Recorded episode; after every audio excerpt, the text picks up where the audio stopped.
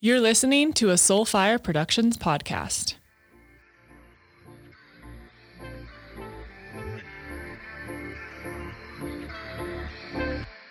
Hello, everyone.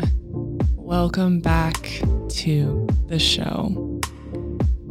Today, we have a different conversation to have.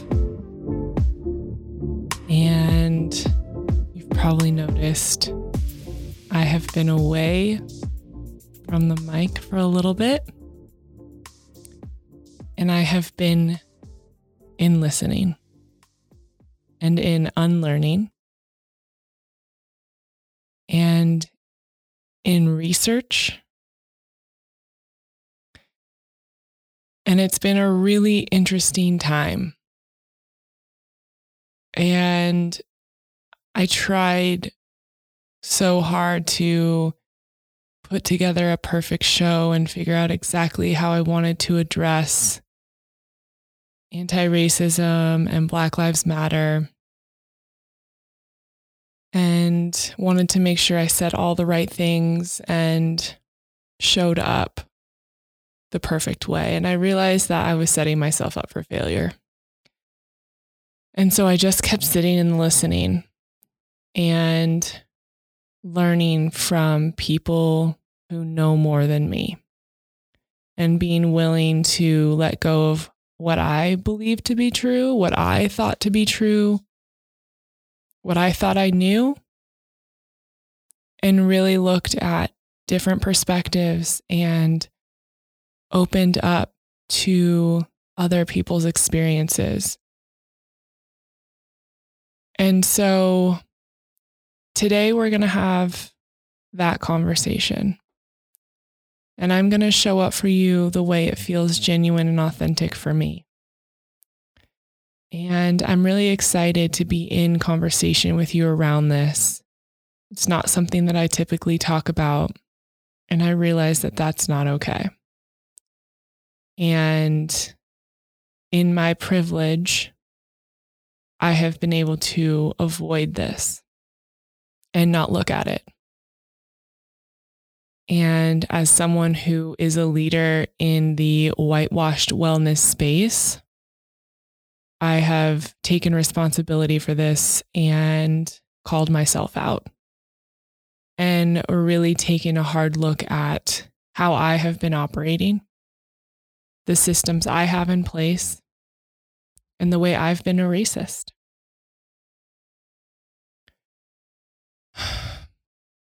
So, this is a difficult and uncomfortable, eye opening, and pattern breaking conversation.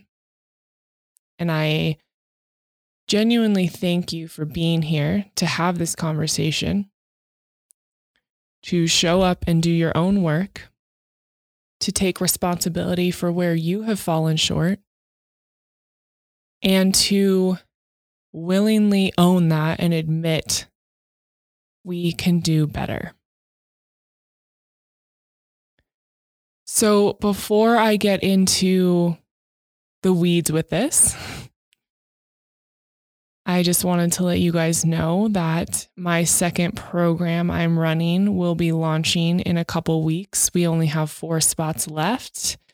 I will be facilitating Her Truth for 10 incredible women and we'll be sitting for four months together in guided audio lessons, in guided pleasure, in women's circles over Zoom, where we'll be having beautiful, raw conversations around what's coming up for us.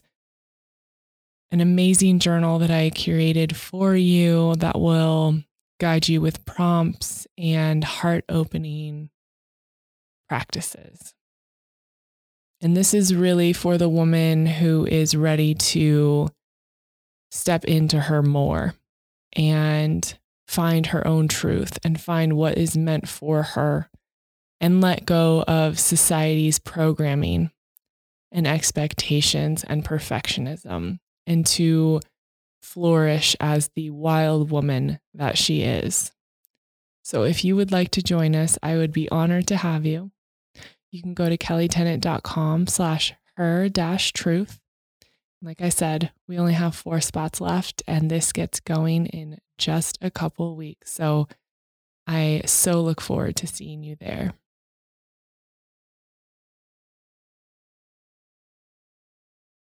So, as we get into this, I am going to talk about a few people who have really moved me and some conversations that I've been a part of that have really opened my eyes. And as I was sitting with this and letting the concepts come forward as to what needed to be discussed, I realized that the foundation of this and what I really wanted to touch on that I believe rings, rings true for our community and the topics of this show and my heart is that I, you, we are not better than anyone. I am not better than anyone. I am not more important. I don't matter more. I am not superior to. I am not better than anyone. And with every book, every podcast, and every conversation that I have been a part of over the last three weeks, this mantra, this concept is what keeps echoing in my head. And I believe that to be true because for most of my life, I thought I was better than others. And I've talked about this a bit in the past as to one of the things that came forward very, very prevalently and painfully during ayahuasca. And last year, I saw that I was in ceremony and I was experiencing a past life where I was basically the lowest class and face down in the mud. I was chained and I was being treated like a wild animal. And people were spitting on me and I had nothing. And it was incredibly scary and painful. And all I wanted to do was escape. And I was holding on to one of the facilitator's ankles for dear life because I, I thought I was being sucked into this experience and I didn't know if I was going to escape. And so I, I keep having that vision. And what I heard during that experience was that I, because I had that experience in the past, I had come into this life to prove that I was worthy and important and better, and that I would never allow myself to be seen like that again. And so, so much of this life, what I've been taught, what I've been around, how I've been treated, working in television as quote unquote talent, as they like to call us, is that I was better than other people, that I had better things and better experiences and more money and a nicer car. And I was one of the best athletes in the country and I got a full ride scholarship and people waited on me hand and foot and constantly told me how amazing I was. And as hard as I look back at my life and some things, it's like, yo, bro, you had it really easy.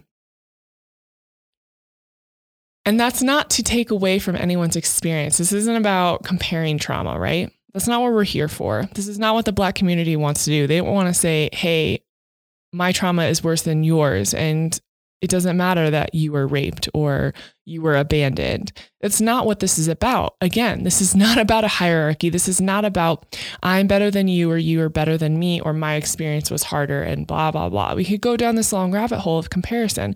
That's not what this is about. This has been my work over the last two years of shedding the belief that I am better than anyone. That it doesn't matter how I was raised or where I came from or the money I had or the status I have socially or the house that I own or where I live. what I do for a living, and none of it matters. None of it makes me better than you. What it does do is gives me privilege. It makes my life a lot easier than someone else's. That doesn't mean better. I want to be really clear about that.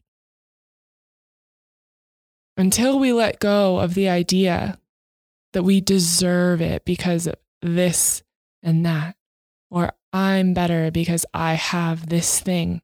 Your Louis Vuitton bag doesn't mean fucking shit.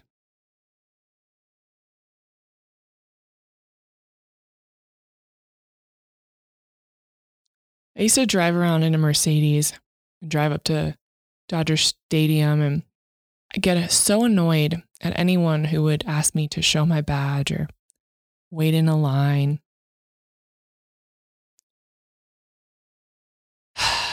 It's fucking embarrassing.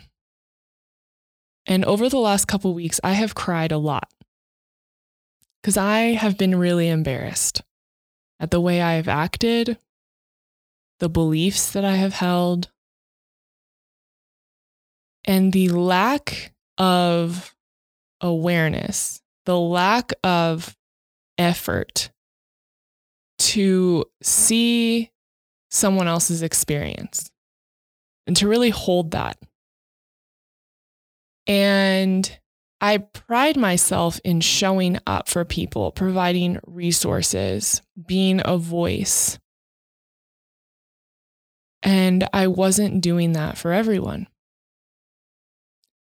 And I just want to acknowledge right now that if you have ever felt isolated, or you have ever felt like I wasn't addressing your experience or taking it into consideration, and that I have been standing on my giant soapbox of white privilege, I am so sorry. I'm so sorry. There is no excuse. There is no way to talk myself out of it or around it. It's not okay. And my promise to you is that moving forward, I will do everything in my power and in my effort to be better, to be more educated, to have more compassion and empathy, and to show up in a more full, loving, and supportive allyship. Because that's what I believe in. And that's what I want to create, but that is not what I have done and actions speak louder than words. And I can sit here and act like I am inclusive and show up for every type of woman. And then my show and my words can reflect something else. And so I won't be perfect. I will continue to mess up. But my promise to you is that I will do better. And I will make that effort for you and for myself. So I've been reading a couple books and listening to some podcasts. And look, I know that we've all been overwhelmed with resources and people telling us where we can go. And every incredible Black author is sold out on every bookstore on the planet right now, which is amazing. And that can get really overwhelming because we don't know where to go. And I felt like that. I spent a couple days like, oh shit, where do I go? Like, what? Where do I even begin? And so I really sat with what reaches me, what stands out to me. Where do I feel I can get the most out of this? And I'll start there and then I'll go from there. And so I urge you not to try and take it all on at once. But a couple of my favorite resources that I'm going to talk through today is How to Be Anti Racist by Ibram X. Kendi. And he wrote that book, but he was also on Brene Brown's podcast. So I've been reading his book. I listened to him on her show. So we'll be going through both of those things. And then Austin Channing Brown was on Brene Brown's show as well. And we're going to talk through their conversation as well. And then I was a part of a group training where we really got into the spiritual side of this. And so we'll be getting into that as well.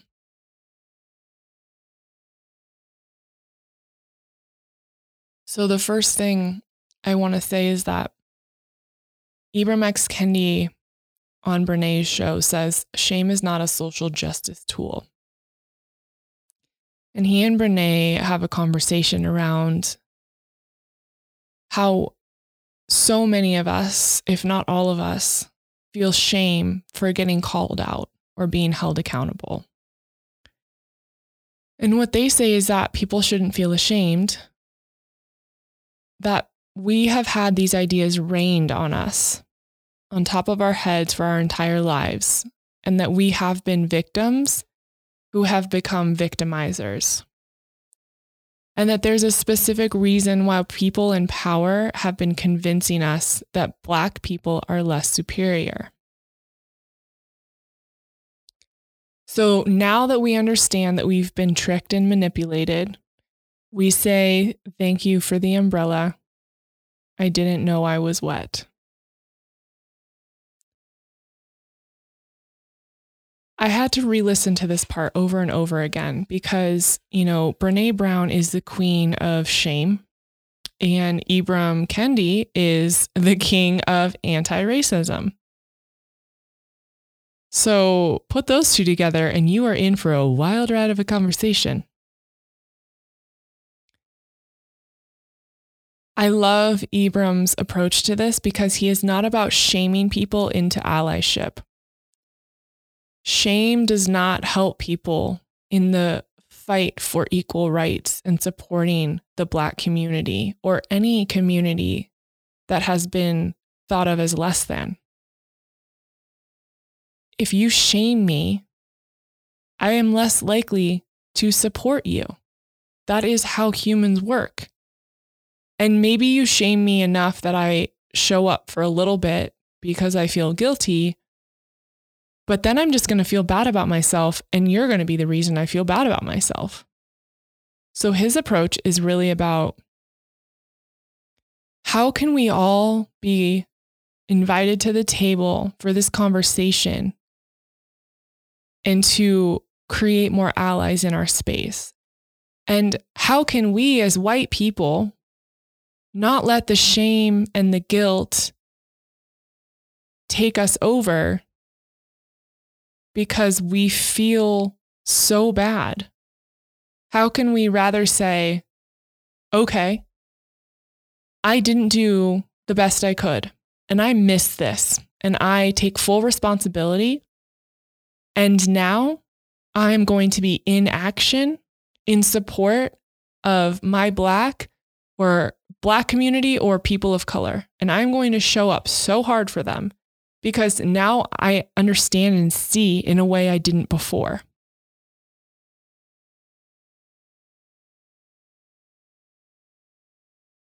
People in power have been convincing us for hundreds of years that Black people and people of color are less superior and that we are more important and we are better. We have been manipulated. And so then we continue to manipulate those around us.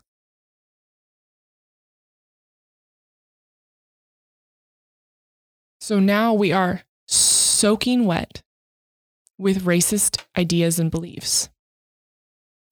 And what they said in the show that I loved because it gives you a perfect picture. You're soaking wet and you didn't even know it, and someone hands you an umbrella. And you say, Thank you for the umbrella. I didn't even know I was wet. That is what has happened. That is how I feel. This spoke so truly to how I feel. I didn't even know I was soaking wet.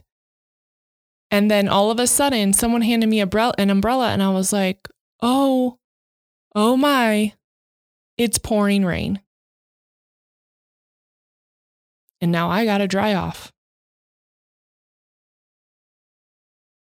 And the only way to dry off is to unlearn the racist ideas that have been rained on me my whole life.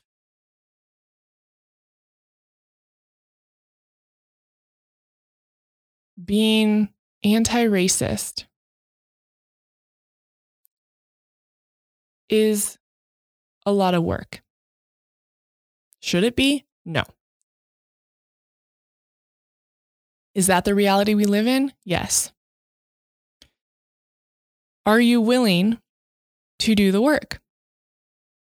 Are you willing to take responsibility and say, there is more information for me out there? There are other experiences outside of my own or the ones that I read in history books or that my mom and dad told me about that I get to look at now so that I get a full picture, so that I don't live in a bubble. We have pretty much been living in a bubble. And it's time to call that out and say that's not acceptable anymore. It is time to unlearn ideas and beliefs that are no longer of service to us. We talk about this every week on this show. If y'all have been here for more than a week, you know this is the foundation of what I talk about and teach. Unlearning social programming and patterning from a young age as adults. It is not easy. It is very painful sometimes. And if you are not someone who has ever been on the other side or receiving end of racism, it's really hard because it might not be your experience. That doesn't mean you don't do the work. That means you show up fully for your communities, for your friends, for your family, for your partners, for your coworkers, because it's their experience and it's not okay. And we have been turning a blind eye to other people's experiences. And this isn't just Black people. This is anyone different than us. You know how I was thinking about this the other day and it's kind of fucked up, but made sense to me, at least. You know how there are all these walks for cancer or Alzheimer's or whatever, foundations, charities. They do all these amazing things and we bypass them. And it's like, oh, I'm not going to donate to that because I don't personally feel affected by that. And I don't really see how bad it is. So, no, I'm not going to give you $20. I'm not going to walk with you. And then the next year, your mom or your sister or your brother gets diagnosed with some horrible disease, and you are making posters and giving all your money to a charity because now you are personally affected by breast cancer and you know all the statistics and you're watching your mom suffer and go through chemo and her hair is falling out and you're like this is the most painful horrible thing ever. And i just want to do everything i can to help people who have been through this or are going through it that's this i haven't been on the receiving end of racism so basically, it didn't exist to me. And now I know a lot, and there's no going back. There's no going back. I know too much. I've seen too much. I know too many statistics. I've watched too many brutal murders and horrible things happen to Black people that I am like fully committed now. I see it. My eyes are open, my heart is open, and I'm all in. And it took me seeing people die on television in real life for me to say, oh, this is a problem that I'm going to look into and that should be addressed. This has been happening for so long and we have just been ignoring it.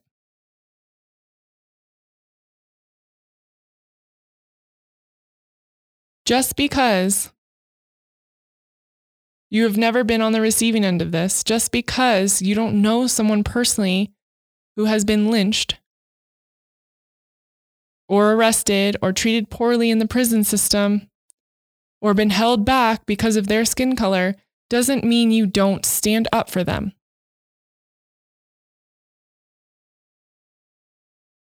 And you don't have to be at every rally, and you don't have to make posters, and you don't have to post something on social media every day. You do it the way it feels aligned for you. You have hard conversations at home. You start looking at the way you talk, the way you act the jokes you make, the people you hire, the friends you have, the places that you shop and eat. All of these little things are ways we are racist and not inclusive and not open and not aware and not doing the work. In How to Be an Anti Racist, Ibram talks about a fixed hierarchy. And this hierarchy has been in place for so long. I mean, he, oh, you guys, this book is so incredible. It's terrible. It's painful, but it is so good. And honestly, I highly recommend the audio version. Um, listening on Audible and then taking notes. He has the best voice, and it is so cool to learn from a professor I felt like I was in class taking notes and writing a report. It was the best way to learn this. So thank you, Ibram, for showing up like that because I loved learning from you in that way. But he goes back to, I mean, when slave trading began. And it was basically that all dark people, not even all black people, they were bunching all people that were dark together. And they decided that they were less than and that they would they were to be treated like animals that they were inferior. And that white people were better. And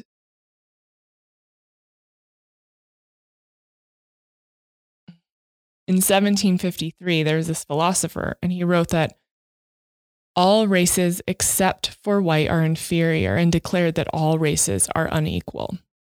You guys, 1750 fucking 3. Someone said this and then everyone after that was like, "Yep." We are in 2020 and this is the basis for what we know. This is why we are where we are, is because of this shit. And we haven't ended this pattern in programming by now? Martin Luther King wasn't enough. We had to keep it on going. Nope, let's just keep it going. They started it 1753, so it's 2020. Why would we change it now? This is embarrassing. Something else he said well, he said a lot of things that led me to this. Something to ask yourself when describing yourself, how do you identify? And this is one of my questions.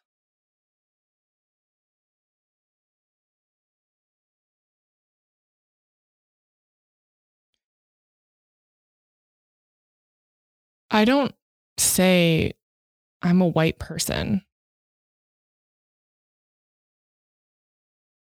most people around me are white. So I don't mm, feel the need to do that. When I describe other people, if they aren't white, I say that they're black or Asian or Hispanic. And that is how I set them apart.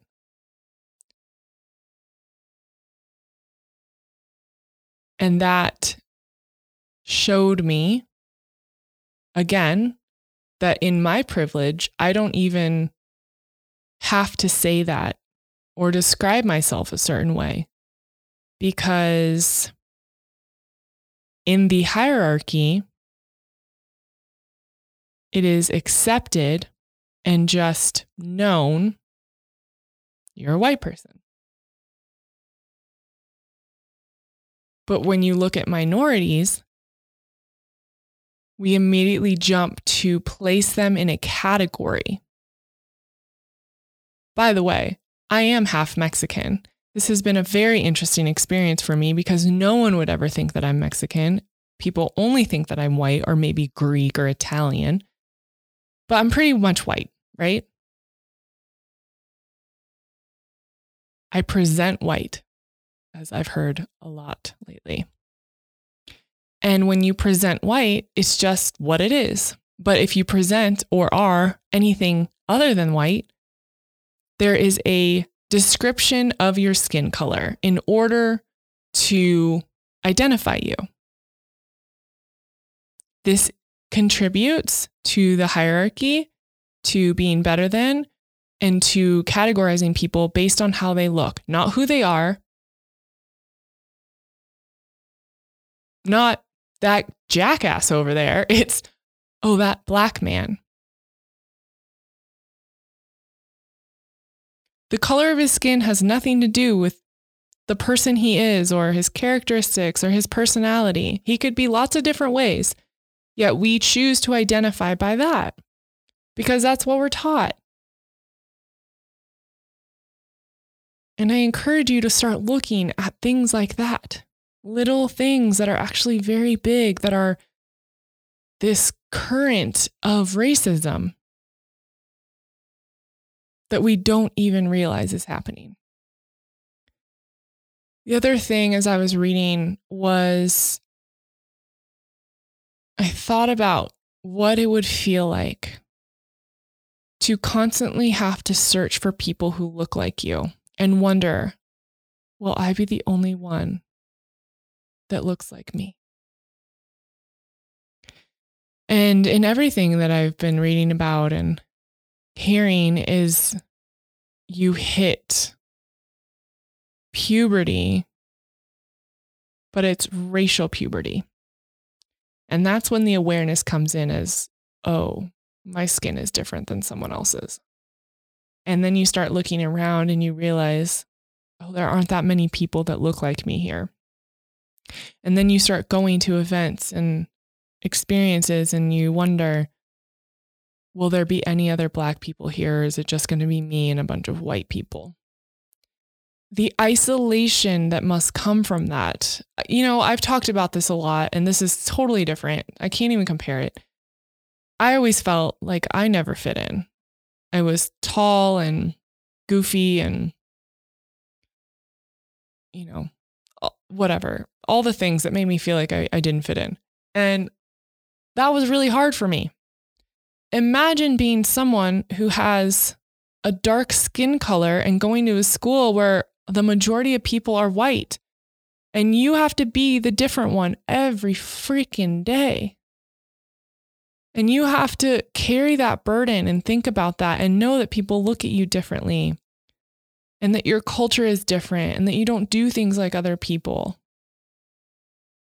And that there's judgment and curiosity and confusion and misinformation and you never know what your day is going to be like and there's a fear there. And that was so painful for me to think about. A little kid having to go to school and wonder, am I safe? Why do I have to be different? Why do they look at me different? Why do they treat me different?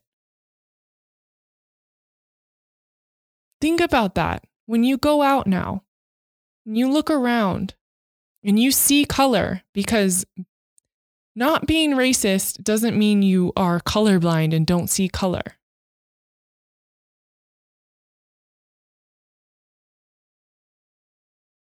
look around and take in what everyone else's experiences must be like, not just yours.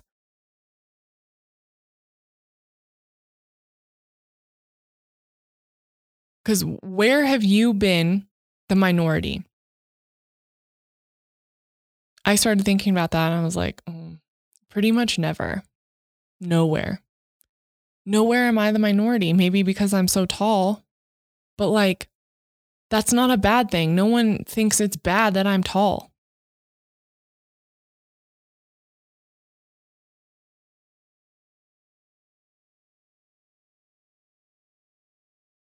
I talk a lot about generational trauma, ancestral trauma. The things that we bring into this life, we're born into the trauma, we bring it in our DNA.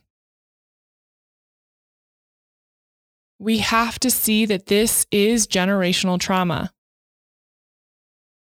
That Black people are experiencing what is called PTSS, post traumatic slave syndrome. And as white people, we are bringing in the fact that we owned slaves, that we treated people poorly, that we put them in a hierarchy, that we acted better than them. No, I have not had a slave.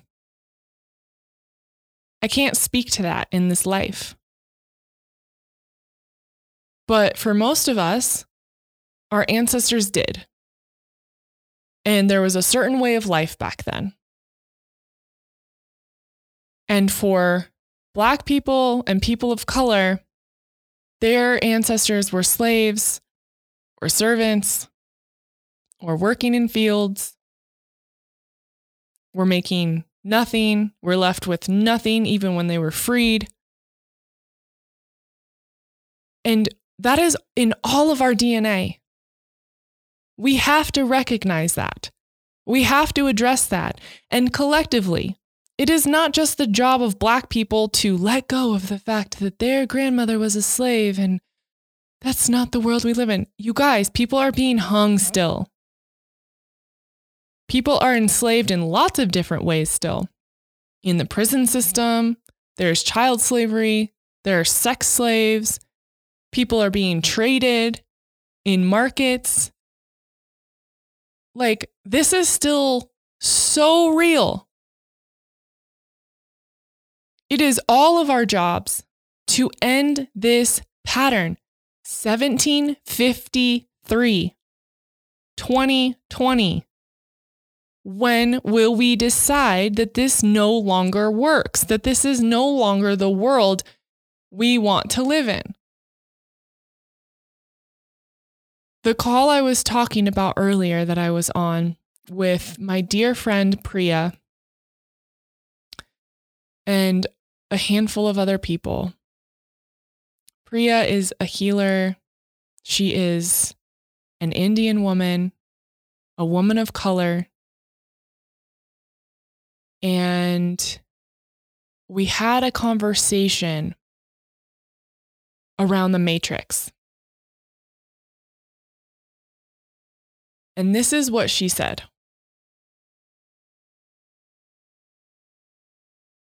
Do you want to learn how to live in the matrix with different rules, or do you want to exit the matrix? We have all been brainwashed and taught to act and believe a certain way. And this is the matrix of societal programming.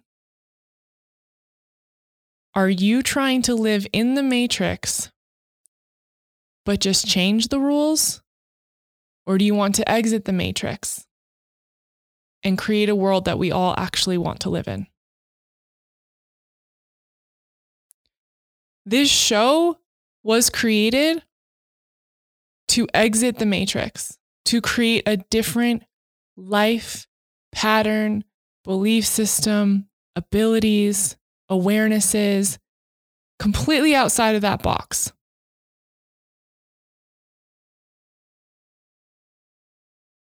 if you're just trying to stay in the matrix, but just change some of the rules, I think we're just going to stay where we are. Because I don't know about you, but I've pretty much realized that this shit doesn't work. Priya said, There is a difference between knowledge and wisdom. wisdom is destruction, shedding, presence, and rebirth. We can have knowledge. We can know a lot of things. We can read a lot of books.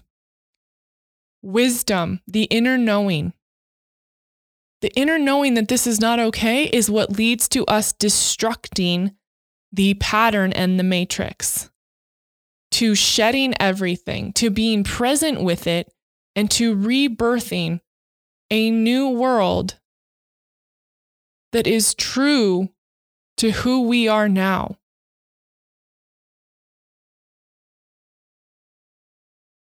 We must deconstruct the matrix, deconstruct the beliefs and the systems that do not serve us. If there's one thing I know about this generation we are a part of, is that it, we ask questions that no one else has been willing to ask. Collectively, this is the most curious, innovative, questioning generation. We only work with companies that give back and we ask why. Why are you making us do this? And I'm not going to accept that. And if that is the case, which I know to be true, then it is our freaking job, obligation, role, and gift to deconstruct this for everyone. We have to step up. We get to. We chose to be here right now at this time to do this work. It's what we're meant for.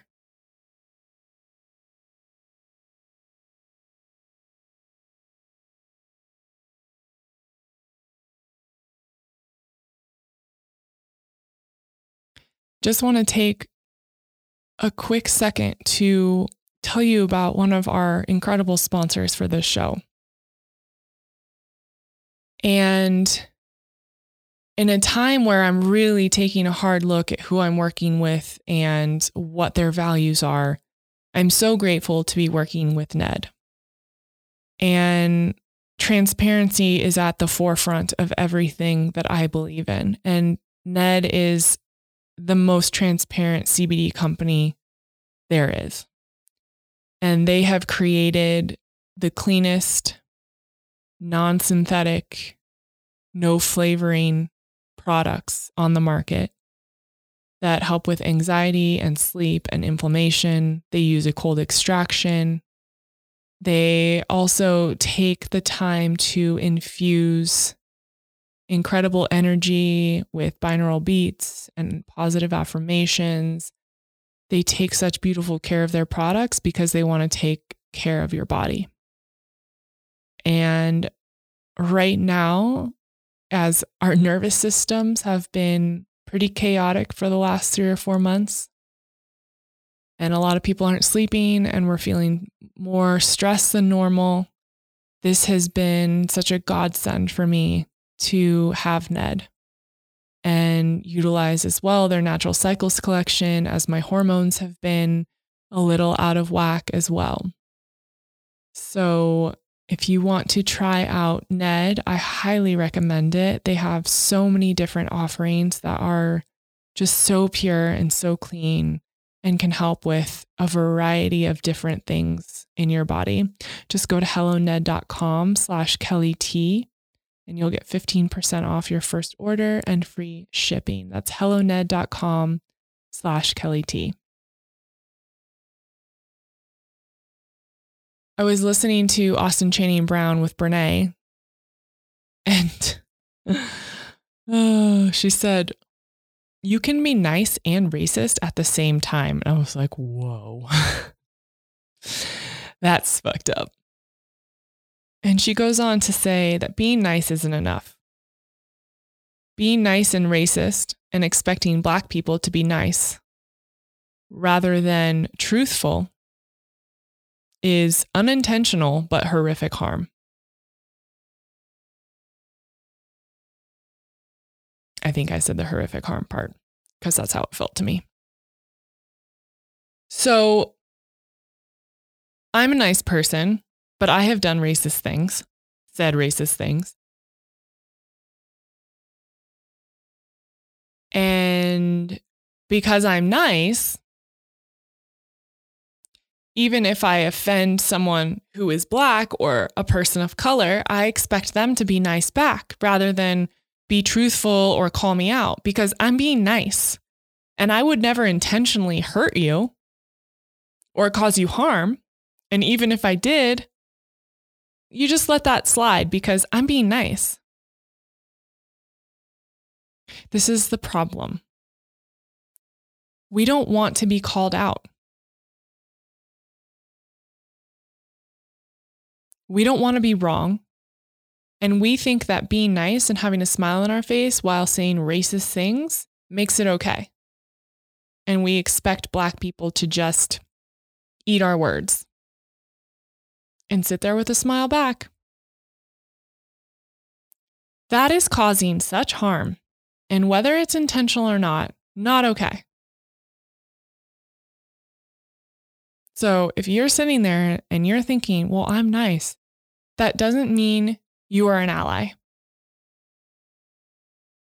It just doesn't. Austin also said, We all get shit wrong. Have you built the capacity to care more about others than your own ego? Oh. But my ego is so fragile and wants to be taken care of. I have apologized more in the last two years than my entire life. And my ego really, really doesn't like it. Especially when I have to apologize to my partner. Because who wants to admit to their partner that they're wrong? How about admitting to Black people that we got it wrong? For hundreds of fucking years. That kind of apology is one that has to come from your soul. That is apologizing for your ancestors and yourself.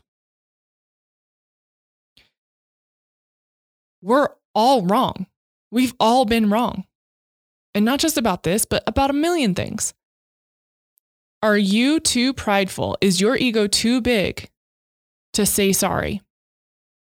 If it is, you need to take a hard look at why. What are you protecting? Why are you so scared to say you're sorry? What is it that you're so afraid of that's going to come of saying, I'm sorry? Saying I'm sorry as well doesn't mean people are just going to turn around and forgive you. They might just continue to be upset. And that's not your job to manage or fix, but it is our obligation to apologize when we do something wrong and we make a mistake. How do we move forward without offering an apology? How do we expect forgiveness when we don't apologize? It doesn't work like that. Have you built the capacity to care more about others than your own ego? Can you show up for someone else who is so deeply wounded and hurting and let your own ego suffer in order to apologize to them? Because that is what needs to happen.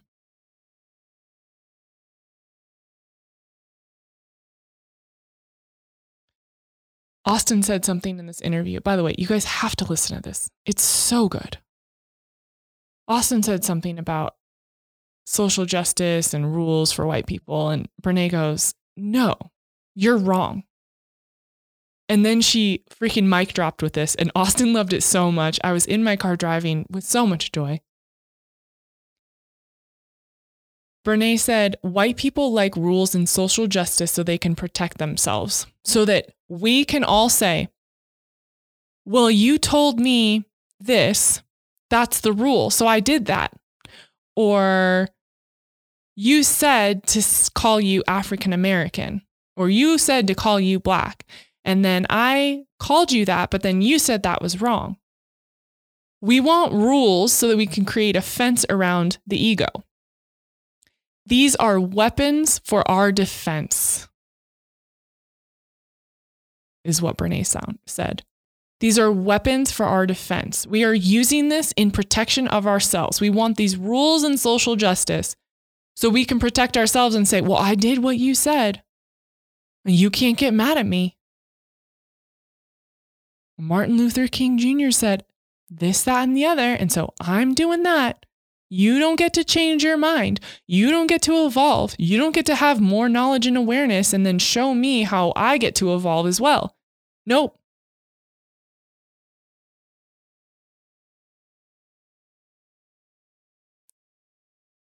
Stop trying to protect yourself. This is an opportunity to open your heart, your awareness, and break down all these beliefs and show up in a new way.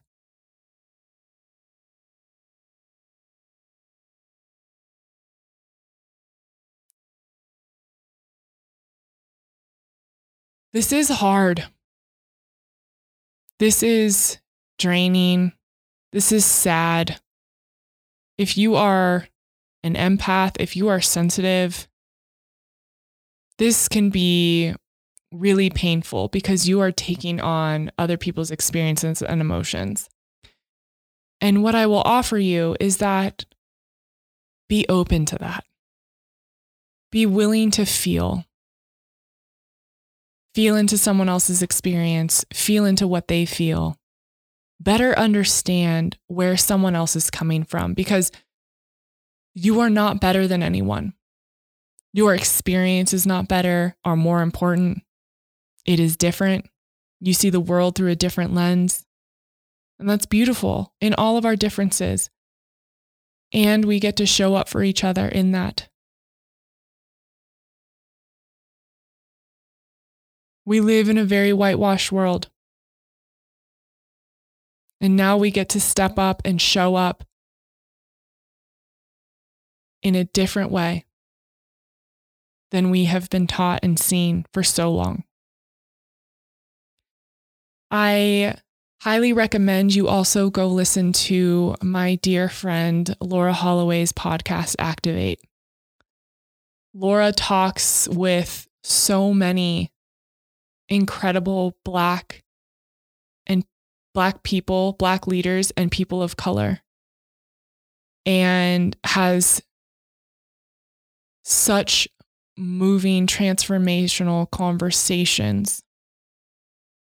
She just had a conversation with her friend Val, who is on the front lines of COVID as a nurse, and he is a leader in the Black community. And they have a really powerful conversation around all of this. And Laura does such great work and is such an ally for Black people in Chicago. And it is a really, really well done show with very impactful and educational, welcoming conversations. So I highly recommend you go over and listen, and I'll put the link in the show notes so you can connect with Laura and listen to her podcast, Activate. Thank you guys for being in conversation. This is not the last one we will have, but this was an introduction and I wanted to show up genuinely for you. And I hope that you got something out of this and that you can see the world a little differently. We will feel shame and we will feel guilt for what we have done. And we take that and turn it into a way to show up as a powerful ally without blinders on, seeing what's truly happening. If you want your world to be different, start looking at the matrix and the patterning and the programming that is not for you. And start taking the steps to forge your own path. And to take those who need your support with you. Love you guys. Thank you all so much for listening to The Kelli Show. If you haven't yet subscribed, be sure to do so now and head to ratethispodcast.com slash Kelli to leave a five star review. And as a bonus for doing that, if you send me a screenshot of your review before you submit, I will get you a little thank you gift in the mail. All right, we have another juicy episode coming for you next week, so stay tuned. And as always, if I can support you in any way, please reach out. Remember, I'm just a DM or an email away. See you guys soon.